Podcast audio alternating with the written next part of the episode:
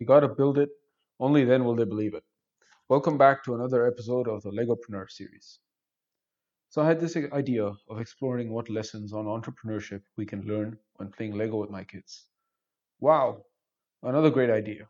Bravo! Woohoo! But honestly, so what? I thought about telling my wife and friends about it and seeing what feedback they would have on what we were doing.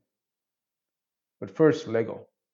I was playing with my kids over another weekend, and we were talking about the great plane we would make, and whether his friends would like to jump onto our Lego plane and go on, uh, uh go on an around the world trip with us. That's when the smart words just dropped out. Dad, only if we build it will they believe we have it. I knew immediately it was the same for the Legopreneur series I wanted to create.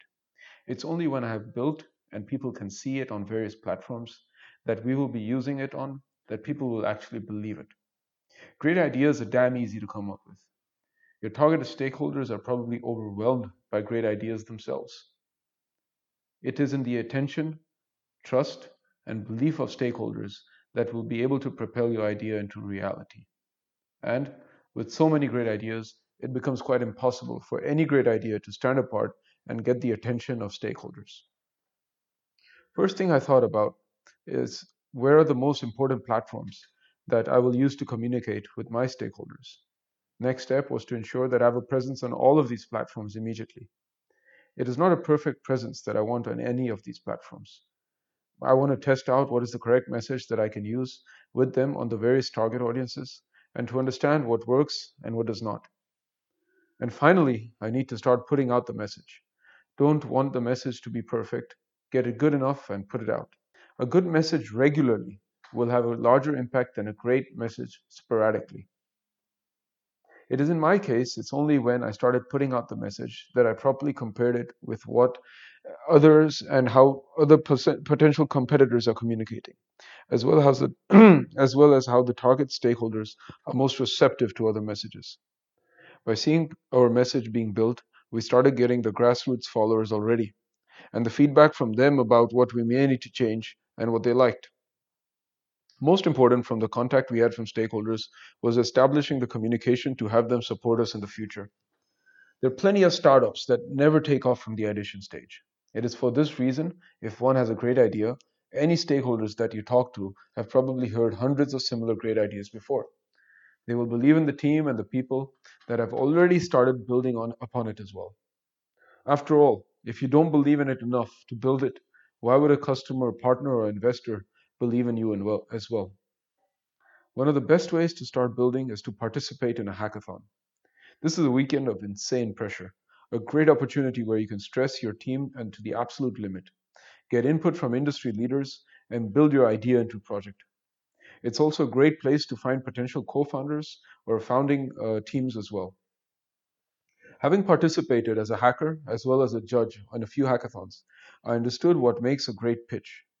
Don't worry about the explanation of the problem, but find but spend your time explaining why your creation is the only solution to a particular and specific problem.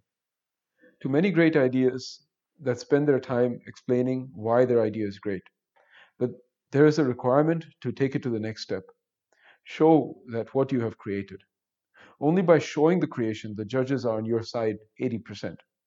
To have focused team of three to seven people over a weekend creating a semi-working solution after going through the iterations required at a max, max speed is a feat that any judging panel will be pleased about. There is too much time during the pitches when the hackers explain the background about their solution, how and why they came up with the idea, why their idea is great in theory, but what is required within the first one minute to show their project in a working way. By showing that what you have built it, people will believe it's there and you will break through the human defense mechanism against storytellers and salespeople. Walt Disney could have spent his entire life explaining, explaining to people the idea of a mouse named Mickey. And if that works, that so much more can be built upon it. And maybe one day there will be theme parks all around the world where kids and adults will come to see an imaginary mouse. Chances are many people before and since have thought of a similar or possibly better idea. But the fact is, no one was able to execute it. It's only by executing this dream step by step in a reality that Disney is the giant today and for generations to come. The best way to get started is by quit talking and start doing. This is what Walt Disney said. What is it that you will quit talking about today and start doing? What are the first steps that are required to start doing it? By when will you have completed the first step? And what is the second step? My first step was to make a podcast. My second step was to publish the podcast. Now I'm on to my third. Thanks for listening this far on our series. If you're liking the sort of stuff we're doing, I'd recommend check out what we're doing on Instagram, where you can see visually the Lego that we're making, um, as well as on Medium.com, where you can read the blogs that we're coming out with. Uh, Legopreneur.com will have all of the details.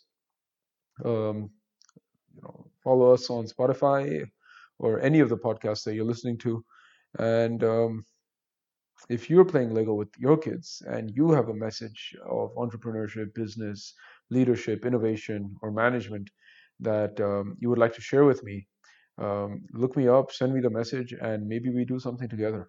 Thanks a lot.